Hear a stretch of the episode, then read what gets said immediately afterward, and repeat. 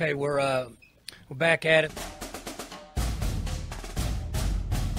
Many guys who aren't from Oklahoma, Barry, you have no idea. We don't like them. It's personal. We got a logo too.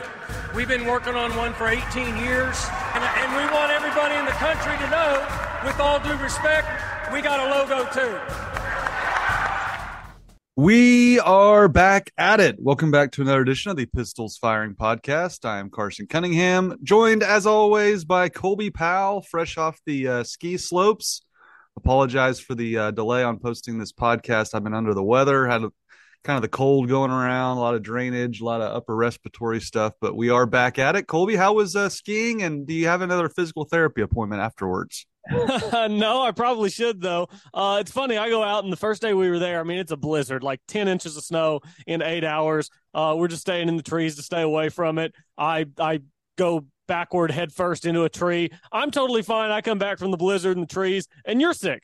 Uh, so it seems like you actually somehow got the worst end of the deal. Oh, I definitely did. Now I'm kind of a baby because I thought I had strep throat and the doctor said, no, it's just drainage and take an antihistamine, you know, so you pay your co- your uh, copay and uh, basically could have fixed yourself. Essentially, is what happened. Yeah, that's uh, you know, my wife makes fun of me talking about the man cold. My thing is a sore throat. I think it's just because I talk so much. Uh, you know, we talk on here, but I'm just very talkative in my life in general. Um, yeah, the sore throat just it takes me out, man. I, I hate a sore throat. I will take almost any other ailment that I can deal with over a sore throat. Yeah, it's no good.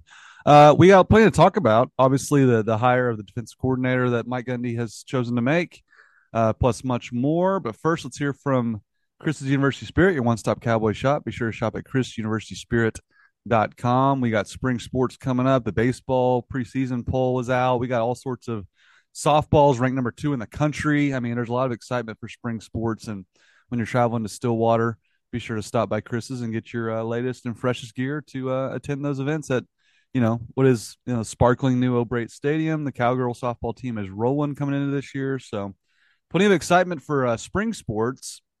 But uh, Colby, it's been a while since you and I talked. I had Bill Haisten on last week to really kind of dive into all the issues with uh, the Oklahoma State football program at large, the transfers, and then just kind of get his thoughts. But uh, obviously, the headliner of, of this podcast, Colby, is Mike Gundy has once again dipped into the Division two ranks this time hiring Bryan Nardo as his defensive coordinator uh, from a school I didn't know exists in Gannon University. I was instantly reminded of Rich Gannon, the former quarterback for the Raiders. But um, first and foremost, Colby, just give me your instant reaction. Like what what was the first thing you thought when you saw it on Twitter? Like that, that's where I want to start. The very first thing I thought was Mike Yurcich. The very first thing I thought was Shippensburg, Pennsylvania. And I, I don't even know if I thought of that in a negative or a positive manner because the Yurcich hire was made. I remember making fun of it and thinking, okay, D3 Shippensburg, this doesn't make any sense. I also remember Mike Yurcich leading some of the top five offenses in the NCAA throughout the majority of his time at Oklahoma State, an offense now that is sputtering and has been for several years. Um, yeah, that, that was my first thought was Mike Yurcich and Shippensburg. I, I didn't know when I first saw it. I'm like, okay, is this another Yurcich hire? Who's talked to, to who here? If memory serves correct, I believe Shippensburg was D3 and uh, Rich Gannon University, uh, as you mentioned, and I thought of that as well. Uh, yeah, is Division two. So I, I, pulled up the numbers. Somebody posted them on Twitter of what the defensive ranks were last year for Gannon University, and I looked at all that stuff, and I, I still didn't know what judgment to make off those numbers because those lack context. I, I don't. I mean, I wasn't following Gannon University football. I don't know if that was a team full of freshmen trying to figure it out. I don't know if those were seniors who played a ton of football together. I don't know where Gannon ranks in terms of recruiting and facilities relative to their competition. That stuff all lacks context, which kind of neuters our ability to give analysis of the hire because we don't know. I mean, we, Bryan Nardo hasn't coached at this level, so we don't know whether Bryan Nardo will be successful at this level. We don't have a, an accurate apples to apples kind of measurement like Derek Mason, who comes from the SEC. It's much easier to analyze a hire coming from the SEC than it is from Gannon University. So I, I somewhat think we're left to sit here and say, I don't know. I don't follow Gannon University. Maybe he'll be a great hire. Maybe he won't. But I think the only way we're truly going to know is to just wait, wait and see how it works out. Yeah, I think that's a good way to put it. I mean, that's I was shockingly not. I think a lot of people will probably expect me to kind of be triggered by this hire and to like, you know, question the direction of this program under Mike Gundy. I was surprisingly like nonplussed by it all. I was very unaffected, and I just kind of, I don't know. My my tune has really changed on the requirements of a big time coordinator. I mean, you just look at all the coaches that are having success. The guy that instantly kind of pops into my mind, obviously, is Mike Yurcich, and you know, I instantly had fans and and people de- like mentioning me on Twitter that I, I mentioned that Yurcich was a home run. We'll see about this guy, and and people still just don't want to admit that Mike Yurcich was a home run when he literally had Oklahoma State in the top five in nearly every category that mattered his last year. Uh, he's a great hire. Did he start slow? Yeah. But you look at guys like this, Colby, and, and Joey McGuire, who's just crushing it at Tech, had them very competitive on the field this year, is lighting it up in recruiting. He came from the high school ranks. Mike Yurcich came from the same level, the same conference, really, that, that Nardo did. I, I think football – we try to make it overly complicated and it's really not. Like it, it's really not. When guys get if you hire smart people who have all the the makeup of a good coach which appears based on all the the tweets and texts that people have been getting about him overwhelmingly positive. And i think mike gundy has tapped into this where i mean just just think back to, to jim knowles coming from duke. That was very underwhelming. People myself included was like we're, we're hiring the the dc from duke but I, I think this is just one of those cases, Colby, where it doesn't really matter what level you're coaching as long as you can coach. And I think we just have to kind of sit back and, and trust Mike Gundy's evaluations because more often than not, they've been really good. And I do think people also have kind of, they really have poor memories when it comes to when they hired Todd Monken, who is like the patron saint of OSU fans now for what he's really done not only when he was at Oklahoma State, but now he's you know national championship coordinator, one of the best offense coordinators in the country at Georgia. When he got hired at Oklahoma State, Colby, it was like who the the Jaguars wide receivers coach is going to call plays instead of Dana Holgorsen. That looked like the makings of a disaster because he had a relationship with Mike Gundy when they coached together on Les Miles' staff. Well, turns out Mike Gundy knew what he was doing. So, like, I guess all that's to say, Colby, I was very unaffected because I just kind of nodded and said, you know what, he'll probably end up being a good coach like Mike Yurcich.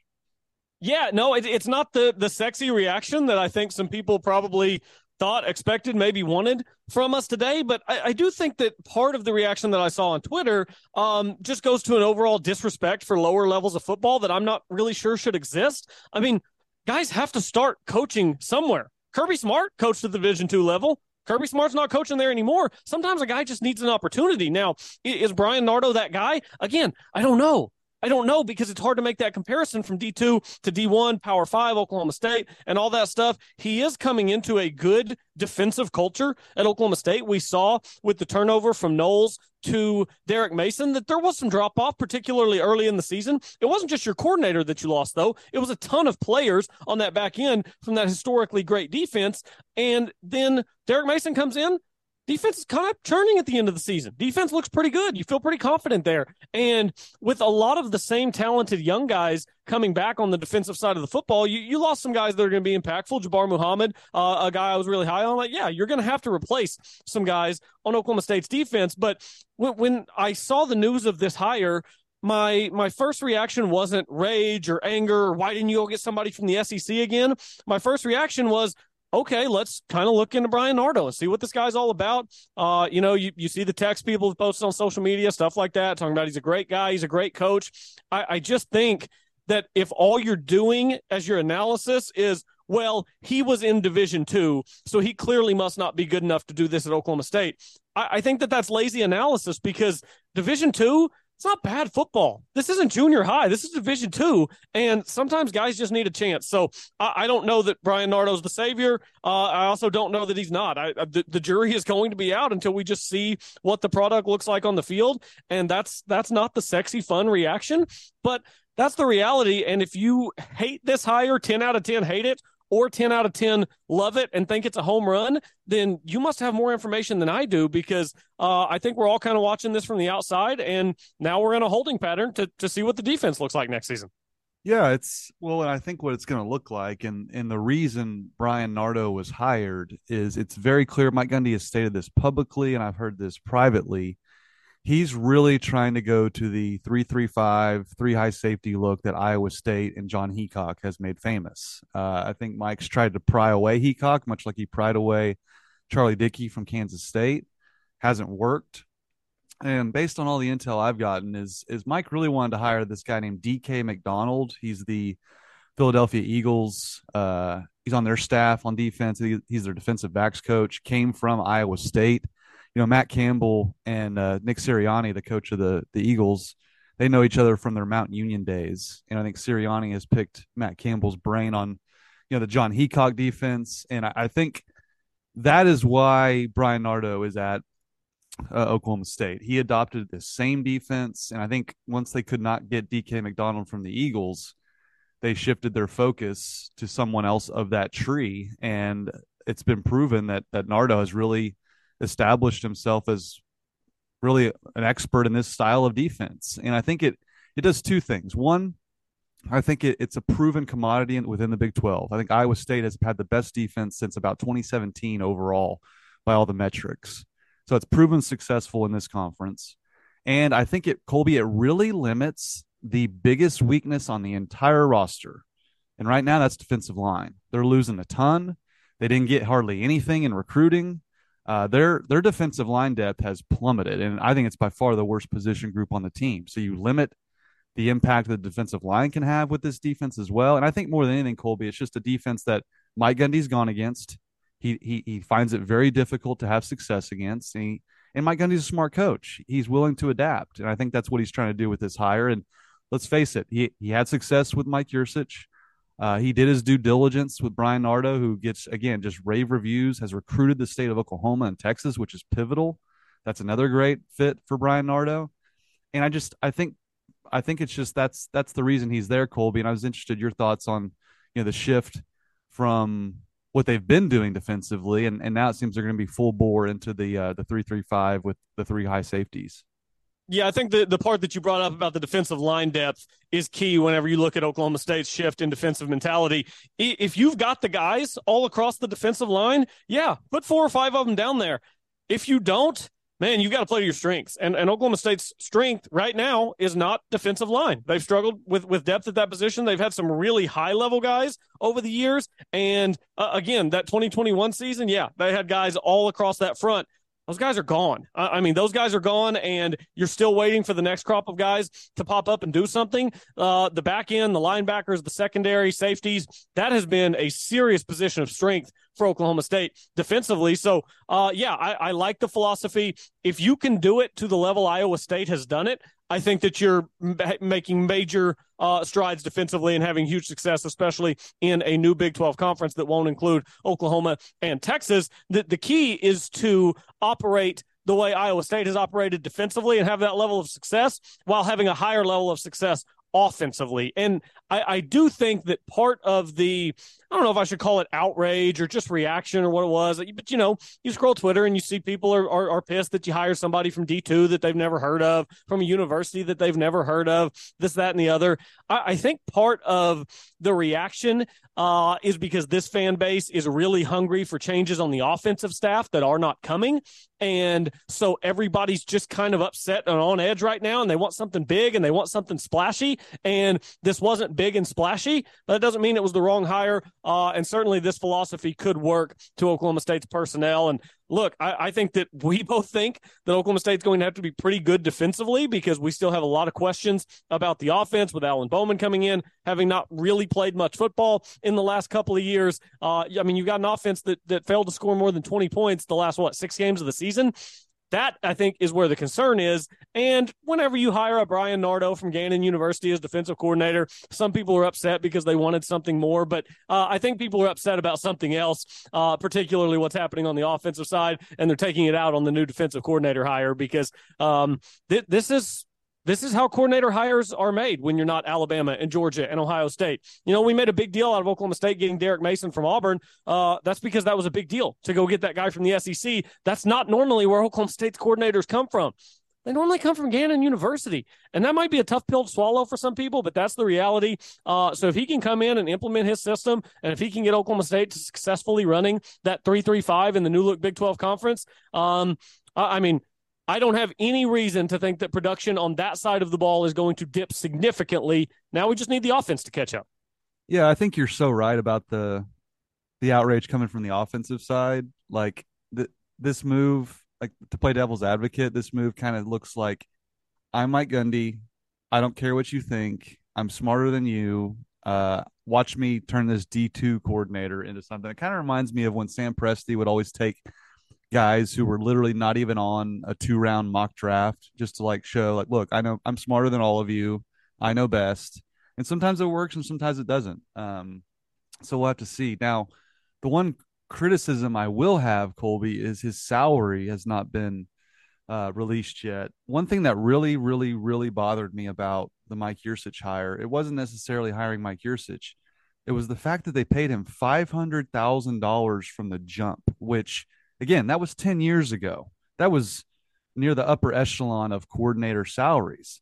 This dude would have walked from Shippensburg, Pennsylvania to Stillwater. You didn't need to pay him top end dollar. Let him prove himself first, especially that first year. It was pretty rough. And so I think part of what makes this hire, you know, you know appealing for Oklahoma State and the and certainly the administration is is dipping into the lower level means you don't have to pay a guy a million dollars like you were Jim Knowles. Um, so that that's the one thing Colby I want to see is there's no need to pay this guy nine hundred thousand dollars like Casey Dunn, which that's a whole nother story. Uh, I would like to see him come in at a lower level salary for you know his requisite experience, and then if he turns into Jim Knowles, then yeah, pay pay him so you can keep him. But I thought that was one thing that never really made much sense to me. You don't have to pay top end dollar for a guy coming from a lower level. Uh, no, I'm totally with you there. That is money that can be spent on recruiting. Dump the extra money into the recruiting budget. It seems so simple. Uh, we will see if it plays out that way. I don't know if it will or not, but yeah, this is if you can get somebody good at a bargain, it just frees up money elsewhere. So yeah, 100% with you on that put it toward the recruiting budget, put it toward NIL, whatever you're putting it toward. Um, save a little money on the on the coordinator hire, let him prove himself. And like you said, if he proves himself and there are other people who want to take him, pay him, pay him to get him to stay. But uh, until then, pay him a lower salary coming from a lower level, let him prove himself, and use that money elsewhere. Yeah, um, I think some people would argue they pay Mike Gundy seven and a half million dollars. Perhaps you could divvy that up a little better. Uh, that's something Bill Haisten pointed out that you know, Chris Klieman's making like three and a half, you know, a full four million dollars less per year at Kansas State, but that's that's probably another topic. But I I guess overall I'm pretty bullish on it. The the hire itself, just the more you hear about the guy, he just seems like a real up and comer. And and again, I just I keep thinking back to these coaches who have come from different levels and we try to make football into quantum physics and it's really not and so I'm I'm certainly not going to discount him. He's got a ton of experience. He's made real impacts everywhere he's been.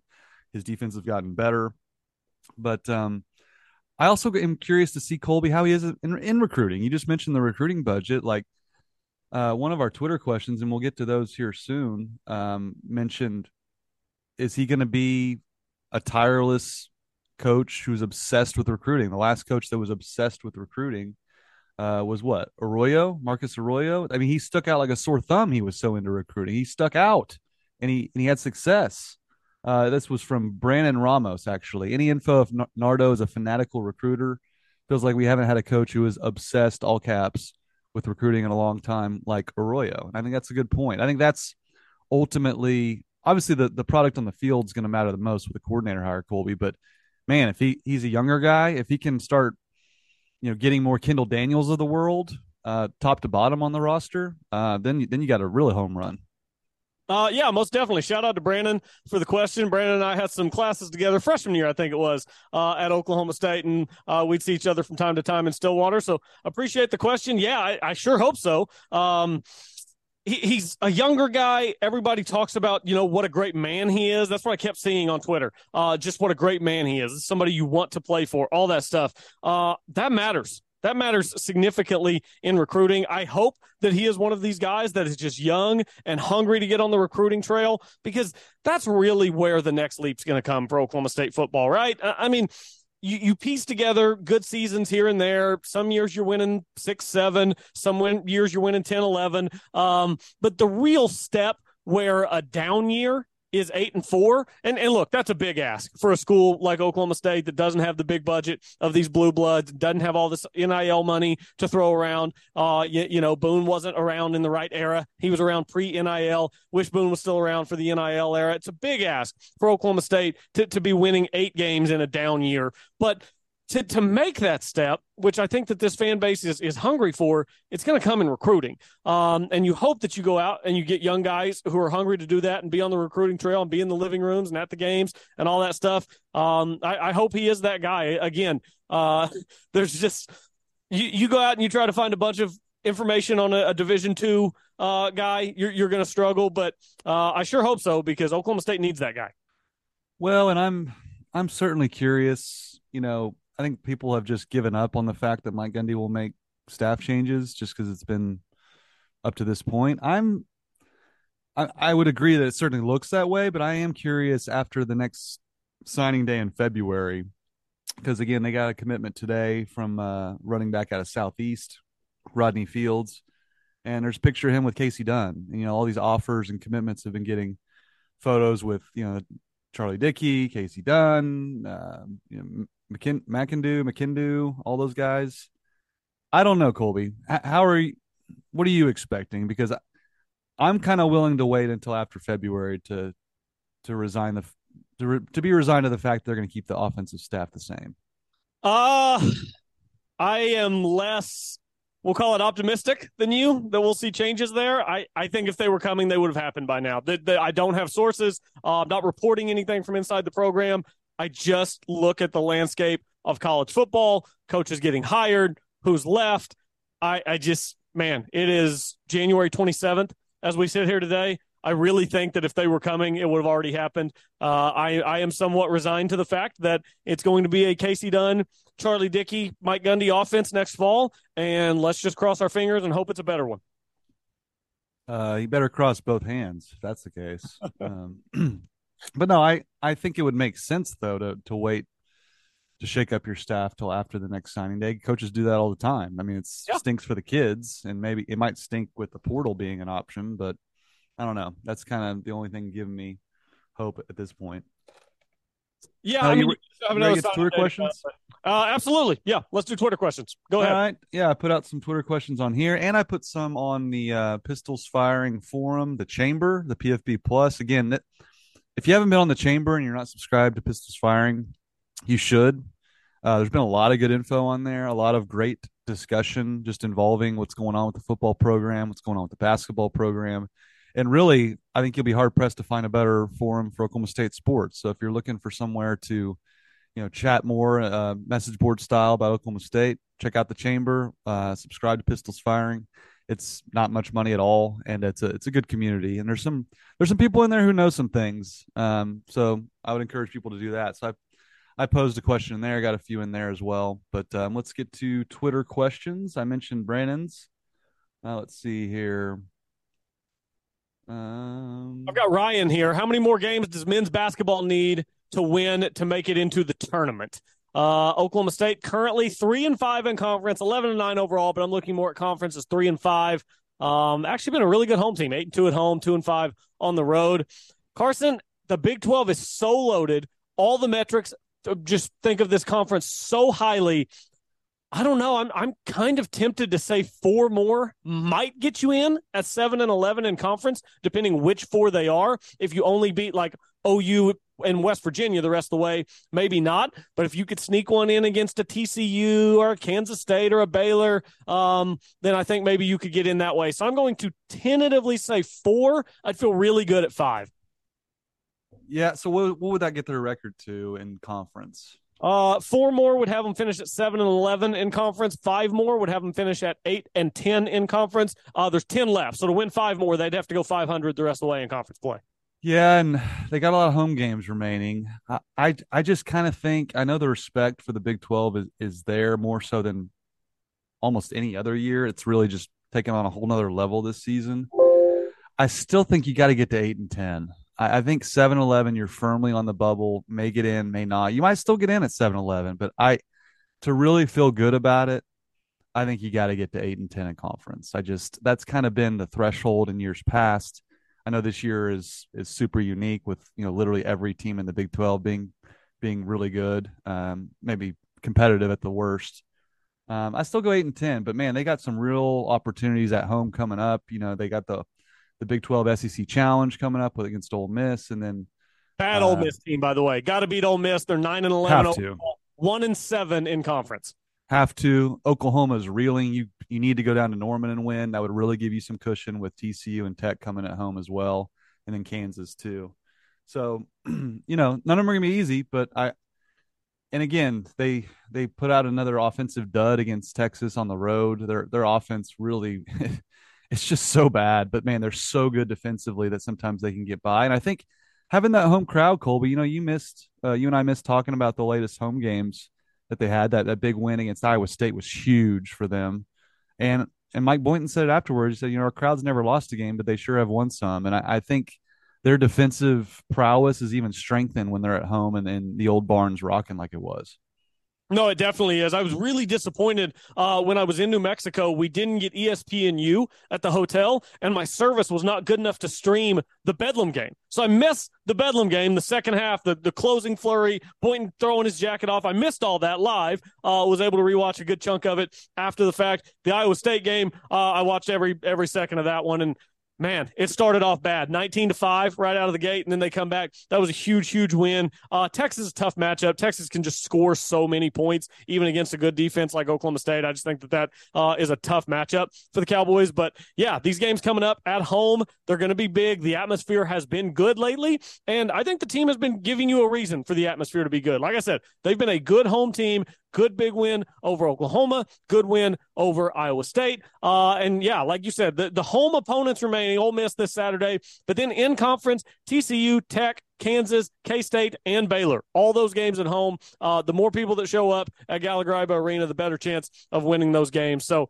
um, yeah, I don't know. I, I, still think Carson, you beat Ole Miss this weekend. I think seven and eleven in conference gets you in. Now it probably gets you in as like a twelve seed, uh, which would be tough. Eight and ten would make me feel a lot better, but I think seven and eleven gets you in. What else we got on Twitter?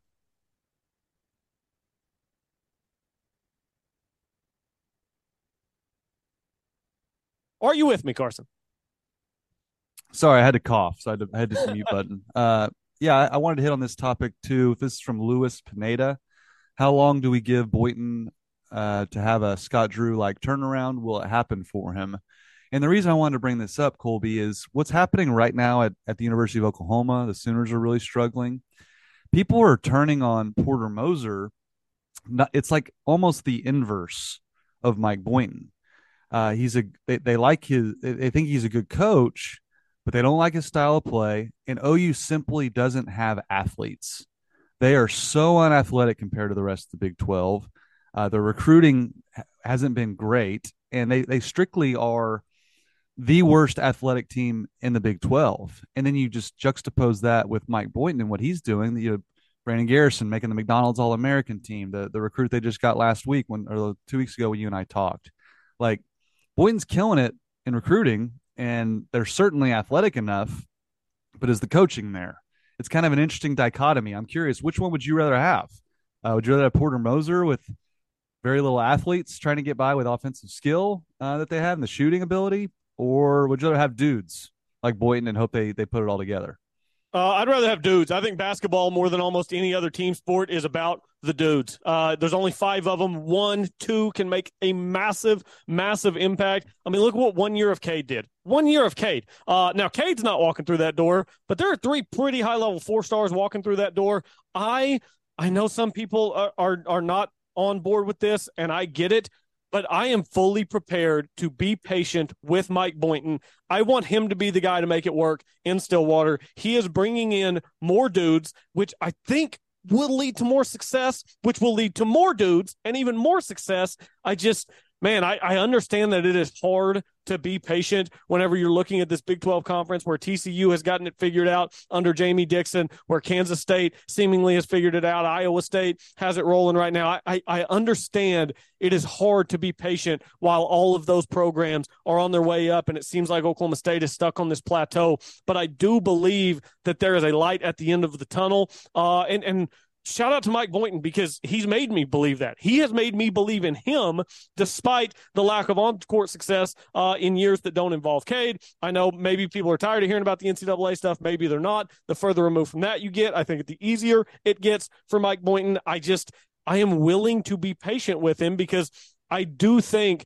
that he is such a personality that guys want to play for. I think he's the type of coach that the fans want to root for. Uh, after the Iowa State game, you know, he's jumping over the chairs into the student section. That's the guy that I want leading the program because I just don't see how that guy can continue to not have success as he's bringing in better and better players. I think the success is coming. I just think it's going I mean, we're still having to be patient. I get why some people don't want to do that. I personally am willing to have that patience with Coach Boynton and hope that he can figure it out with this new wave of recruits that he has coming in. You can handle not scoring 50 points moving forward, or you need that to see that improve?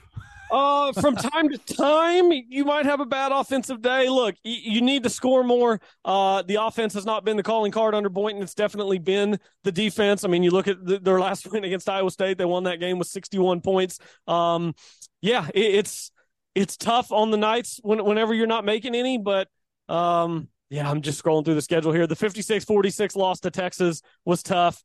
Um, yeah, the the offense well, and score some forget, more points. Go we ahead, forget about we forget about Eddie, right? I mean, it's not like Eddie's teams were scoring 90 in a given night. They were pretty low scoring, defensive minded teams for the most part. And I think more than anything, he, he might need Mike probably needs to hire an offensive coordinator, just like the other Mike, Mike Gundy needs to. Uh, I think that's just been a a constant issue, like I said on the previous podcasts, that the players have changed, uh, but that hasn't. And, and I will give Mike Boynton a little bit of slack. Like you remember, and we've talked about this, Travis Ford trying to turn Michael Cobbins into Wilt Chamberlain. Kyle Porter used to call him Cobbins Chamberlain, acting as if he was missing Shaq, and that it was just it just an insurmountable loss. And and Mike Cobbins was a very good player. Don't get me wrong, but he was literally the only big they had. So, but I, I will say Moussa Cisse is way more of an impact loss than, than Michael Cobbins ever was, and and they haven't had him for for stretches this year.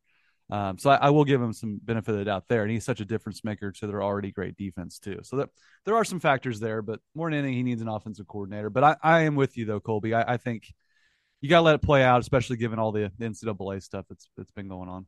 Yeah, I just again when when you are uh, the type of man that Mike Boynton is, you're going to elicit more patience. Uh, and I don't think that that's necessarily a bad thing because, again, I think at some point that enthusiasm, that love for Oklahoma State, the guys that he's bringing in, I just, man, I can't imagine that there's not going to be some payoff for him, for, for Coach and for all the work that he's put in and everything that he's done, ingratiating himself in the culture. It just feels like that payoff has to be coming. Um, just got to wait for it. Just got, and that's tough to do when other teams are having success. But be patient, and I, I think that the fan base will be rewarded. Thank you to Lewis or Luis for the uh, question. How about Nick Chabot? uh, or Chabot. Sorry if I'm mispronouncing that. He says, if you could predict your dream scenario for the football program for the next five years, what would it look like? Who's the coaches, recruiting, how are they handling NIL, hopeful end of season outcomes. So, what is your dream scenario for the next five years, Colby? I have mine. If if you want me to go first. Uh, I mean, are we talking realistically or unrealistically? I mean, realistically like best case scenario. Not like they turn into alabama obviously. Okay. I was gonna say my dream scenario is that they lead the country in recruiting and win back-to-back national championships like georgia but that seems a little unrealistic. You can go ahead and go first. What's that? You can go ahead and go first. Yours is ready. I want to i want to kind of tailor mine to yours and see how how crazy and out there we're getting. All right here's mine. Um this next year, I think it's going to be rough. Obviously, just given all the change, the the seemingly lack of changes on the offensive staff. Uh, the ideal, realistic scenario: Mike Gundy retires after the next season. Zach Robinson comes in as head coach, hires a bunch of NFL staffers that that literally are obsessed with recruiting, a la Marcus Arroyo, and they start recruiting. And Zach turns somewhat into a Luke Fickell type, who, um, and I know Luke Fickell just took the Wisconsin job, but he's kind of he's he's always been been kind of waiting on the Ohio State job where he went to school. This is kind of Zach's Ohio State job. Uh, he's a lifer like Mike Gundy, and he's young. He's had super like the the Chargers want to hire him right now as their offensive coordinator, and he's obviously just totally beloved.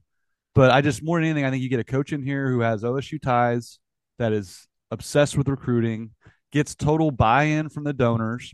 Uh, Boone Pickens' estate kicks in more money to the program. I think that's still kind of floating out there in the ether. They get they get a five hundred million dollar bonus from Boone for NIL and they start buying recruits on top of Zach's overwhelming charm and and coaching prowess, and they become the big dogs in the Big Twelve and win the Big Twelve almost as often as OU. Maybe not as much because they were so dominant, but are a perennial playoff team coming out of the Big Twelve. And kind of turn it into like what Eddie Sutton had, where you're in the tournament every year, meaning that the, the top 12 playoff. And when you're really good, you can make a run. Uh, I think that's that's my my glass half full realistic scenario for the next five years. And maybe who knows? Maybe they get to a, a national championship game like TCU did. I would be so beyond all in on Zach Robinson at Oklahoma State. Uh, the only problem that, that I see in that theory, I think Zach Robinson is going to be an NFL head coach I, I could say inside five years conservatively. I think inside three years he could be an NFL head coach. I am that bullish on Zach Robinson, Carson. Yeah, I don't know if he likes to recruit. I mean, you're you're totally right. That's the one thing that you know when Bill and I were talking about it. I I have some reservations on his motivation to get to college because especially now with you have to literally re-recruit your team that you have on campus in addition to like other players. I don't know if that's something that would appeal to an NFL guy. Yeah, I don't know. In the NFL, they're just like, yep, here's your players. This is what fits under the salary cap. Go win games. And in college football, there's just so, so much more that you have to do. Uh, that would be a great one. Uh, dream scenario is Garrett Riley has some success at Clemson, and then you hire Garrett Riley to be the head coach here in about three years, probably two, three years. Uh, Mike Gundy retires, walks off into the sunset, not after a, a historic college football playoff season, uh, but not after a dud either. A, a solid nine win season. Mike Gundy decides, you know what? I've done this for a long time. I've given so much of my life. I, I, think at this point, if you include player, assistant, and head coach, he's given well over half of his life to the univer- to Oklahoma State University. He rides off into the sunset uh, here in a couple of years. You bring Garrett Riley in, that gets a bunch of excitement just through the roof. He brings in offensive guys. All of a sudden, Oklahoma State is back to the offense we all came to know and love from let's call it 2007 to 2017 probably. Um, and you recruit at a high level and you become one of the probably three to four programs at the upper echelon of the new Big 12 that are competing for the Big 12 conference year in and year out. Not not these years where you know by you know the first week of November, whenever that calendar flips uh, after Halloween, that you're eliminated from the race. That's no fun. Nobody enjoys that. You want to be competing for conference titles every November. Uh, so for me, I think that's probably dream scenario. I I don't know is is this a stepping stone for somebody like Garrett Riley? Probably. Will he get a bigger job coming out of Clemson? Maybe. Uh, will Mike Gundy coach one more year or 15 more years? I have no idea. But if you're asking me what I would love to see, that's what I would love to see.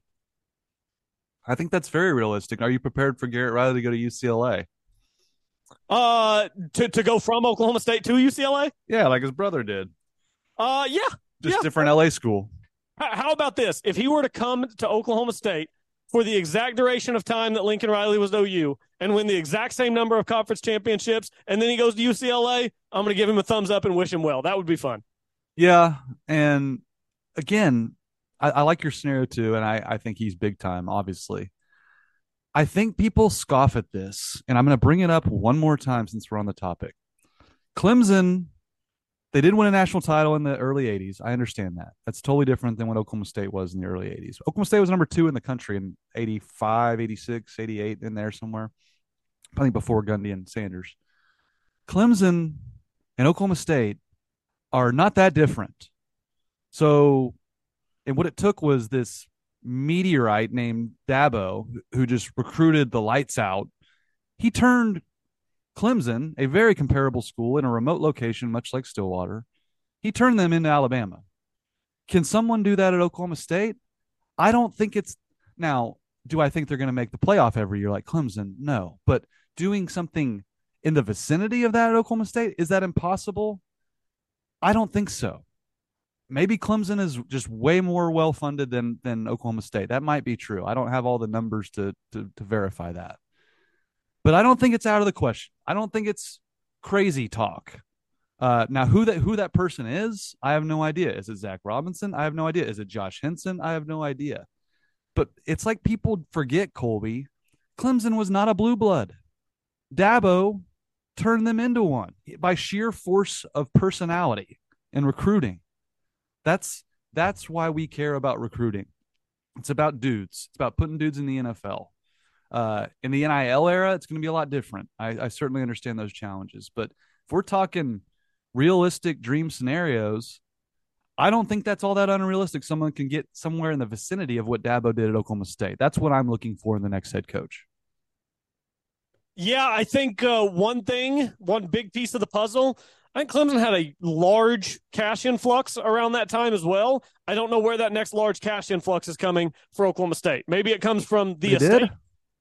I, I, mean, I don't know that it was like a, a Boone Pickens Phil Knight, um, but I know that their recruiting budget was way, way, way higher than Oklahoma State's. Once, once Dabo had it rolling just a little bit, those facilities, the slides, the barbershops, all that stuff. Uh, I mean, I, I don't think that that stuff was coming from ticket sales. No, I think I mean, yeah, that's that's the area that again I don't I don't know enough about. But how about this? Do you know who hired Dabo Swinney at Clemson? Ooh, that's a good question, and I don't. Guy named Terry Don Phillips. Does that oh, ring a oh, bell? It does. It does. Yeah, interesting. I did not know that. I did not uh, know that. Former Oklahoma State athletic director Terry Don Phillips to bring it completely full circle. And I know, I know people listen to this, Carson. That's apples and oranges. And look, am I saying Oklahoma State can be Clemson tomorrow or with a new coach? No, but I am saying people just all of a sudden just assume Clemson and their infrastructure and that where they're located. And again, they're they're closer to a lot more players where they're located. I I understand there's differences, okay? I do. But they're not that dissimilar before Dabo arrived. They were pretty much a middling ACC team. And OSU's been way better than that over the last 10 years. So I bring that all that's to say, Colby, that there's a realistic scenario out there that I think is pretty far fetched in some people's minds. Yeah, no, I, I obviously uh, would love that. Couple other quick ones here. Robert Dennis asked, "What's the ceiling and the floor for football in 2023?" Carson, your ceiling and your floor. Oh, the ceiling. Alan Bowman plays like he did those two games in Stillwater the whole year. Uh, lights it up. Uh, Nard Dog, uh, which we'll get to on, on that name. Uh, he's a revelation in year one. I don't know if I have a comp for that. Maybe, maybe a Todd Monken uh, in year one, just kind of taking the reins and, and elevating it to a higher level. And they win the Big 12 and win 10 games. I think that's the that's the ceiling. Uh, win 10 games, win the Big 12. Uh, that'd be really tough, but I don't think there's just some juggernaut in the Big 12 next year. Everyone's kind of picking Texas. I mean, that, that doesn't scare me, especially without Robinson and uh, Bijan Robinson. Uh, floor, uh, five and seven, four and eight. I mean, you lost so many starters, 16 scholarship players that were big contributors. Uh, you got new defensive coordinator trying to install a new system, and you have the same offensive staff that had by far the worst yards per play in the Big 12 last year. Uh, by every metric, they were one of the worst offenses in the country the last half of the year. So I think four and seven, uh, or sorry, five and seven, four and eight. That's the floor. Uh, yeah, it's it's crazy to say, but whenever you have so much turnover and when you have a turnover at quarterback with a guy who legitimately could be very good in Alan Bowman, he could also just be awful after this much time off. Um, he's he's shown a propensity to to get injured. That could happen. I, I think that the range for ceiling and floor uh, are very far, apart. Like you, I think 10 wins, probably the ceiling. I can't imagine that team going 11 and 1 uh, or 12 and 0. I'm just talking regular season here. Whatever happens after uh, is bonus. But I think 10 and 2 is probably the ceiling if Alan Bowman is an absolute rock star. If he's not, if he gets hurt, if things go wrong, yeah, I think I think four and eight could be in play too. So uh, I know that that provides absolutely no clarity, but I also think it's going to make next season a ton of fun as a fan because the range of outcomes are, I mean, just almost limitless for what we're looking at here. Uh, the expectations are probably going to be a little bit lower. So whenever you get a big win, it's going to feel like a bonus as opposed to an expectation. Um, yeah, I, I, think four or 10 are in play next year. And then last one that I really want to get to on Twitter, and I'm sorry for all the good questions uh, that we weren't able to get to. Appreciate everyone sending all those in. We always love the support and the interaction. Pokia said, uh, thoughts on our GOAT going to Ole Miss? Uh, Spencer Sanders is who he's referencing there. I'll just say this, Carson. He better win the starting job uh, because I would love to watch him play in the SEC in a Lane Kiffin offense. Yeah, and I, I know you got a heart out, so we got to get going. Uh, thank, appreciate everybody asking questions. Um, like Spencer liked to tweet that were my exact thoughts. He liked to tweet where someone basically said, "Guys, Spencer's not transferring to Ole Miss unless he knows he's the starter." I, I'm convinced that Lane Kiffin said, "Either I'm benching Jackson Dart or he's transferring once you get here." And the other guy coming from LSU is too young. So I, I don't think he's transferring to Ole Miss with that in question at all. I just I don't. Now there is some questions about his his academics. Perhaps he couldn't get into Auburn. Maybe Ole Miss was his last real spot. That, that's certainly the the other side of that coin. But I think more than anything, I think Spencer is well educated on on the depth chart at Ole Miss. Yep, I think so too. I do have time for bullets and BBs. Carson, you want to go? You want me to go? Uh, you go ahead. Uh, the the families of the ten and the ten themselves: Denver Mills, Nate Fleming, Daniel Lawson, Jared Weiberg, Pat Noyes, Bill Teegins, Will Hancock, Brian Luinstra, Kendall Durfey, and Bjorn Fahlstrom. January twenty seventh, two thousand one. It has been twenty two years. Every year we remember the ten. Um, yeah, every every single year. Don't ever forget. It's it's part of uh the fabric of this university and our history and the the family culture that you feel whenever you go to Stillwater uh, that's all part of it. So, uh, yeah, to the families of the 10 and the 10 themselves who lost their lives that day. Yeah, that's a, it's important. January 27th, we will remember. Uh, I did an interview with Chad Weiberg several years ago about the 10. Uh, obviously, his brother perished in that plane crash. I think it's really cool that someone within the, within the fam the OSU family is now leading the athletics department, and obviously that's something that you know he and his family and the OSU family will will always remember and uh, I think it's special having someone like that uh, leading the, the, university and the athletic department moving forward. So it's a, it's an important day. And another bullet for me. Uh, J- how about Coach Hoyt, uh, Jacie Hoyt for OSU women's basketball? They are rolling. Uh, she is doing one of the best coaching jobs we've seen, and we've seen a lot of good ones. You know, obviously in softball, Kenny Gajewski, Josh Holliday making instant impacts in those respective sports. Uh, Jacie Hoyt looks like a home run hire, Colby. She's she's lighting it up she has been unbelievable. Uh, the Cowgirls have been great this year. They are 14 and 6 i think. Yeah 4 and 4 in conference in her first season 10 and 2 at home. Uh, a very good squad. My bb carson this was an easy one for me. I wanted to give it out last week. I'm a little behind on this. Tcu Oh my God, all the goodwill that TCU established this season with their magical run. They won me over. I was rooting for them in the playoff. It all goes away the second that you hire Kendall Briles to be your offensive coordinator. There are so many coordinators out there who can call offense. And yet, for some reason, college football still feels the need to dip into the Briles pool. It, uh, man, I, I was baffled that they made the hire all the goodwill they won over. Um, yeah, just major, major BB to TCU on that hire. Yeah, that's brutal. I mean, it's been proven that you know he he had more to do with covering stuff up almost than than Art Briles did. He he kept stuff from Art, which is just deplorable and, and inexcusable. I don't know what TCU's thinking.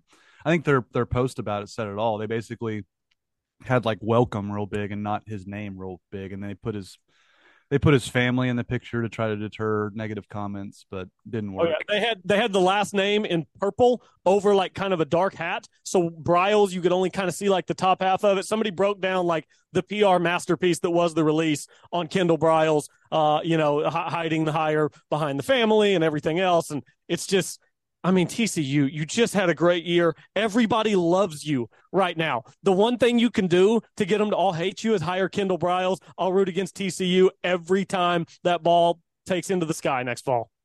Uh, yep.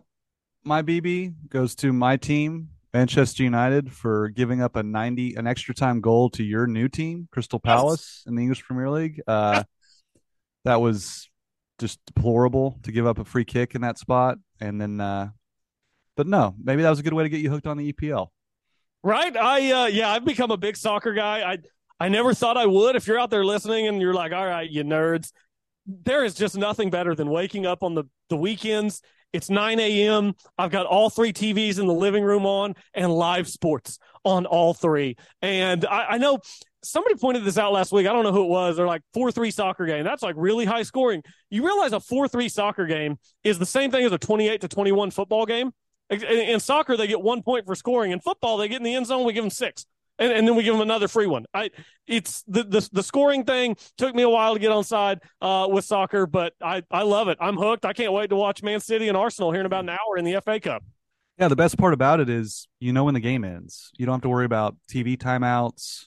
Like it's you're you're you're in and out in two hours tops. Yeah, so you're good. That's that the timing too. Yeah, 9 a.m. Saturday, knock it out, done, on with your day. So that'll be great. Uh, Colby, now you got a heart out. We got to get out of here. Appreciate you, and uh, we'll get back with you next week.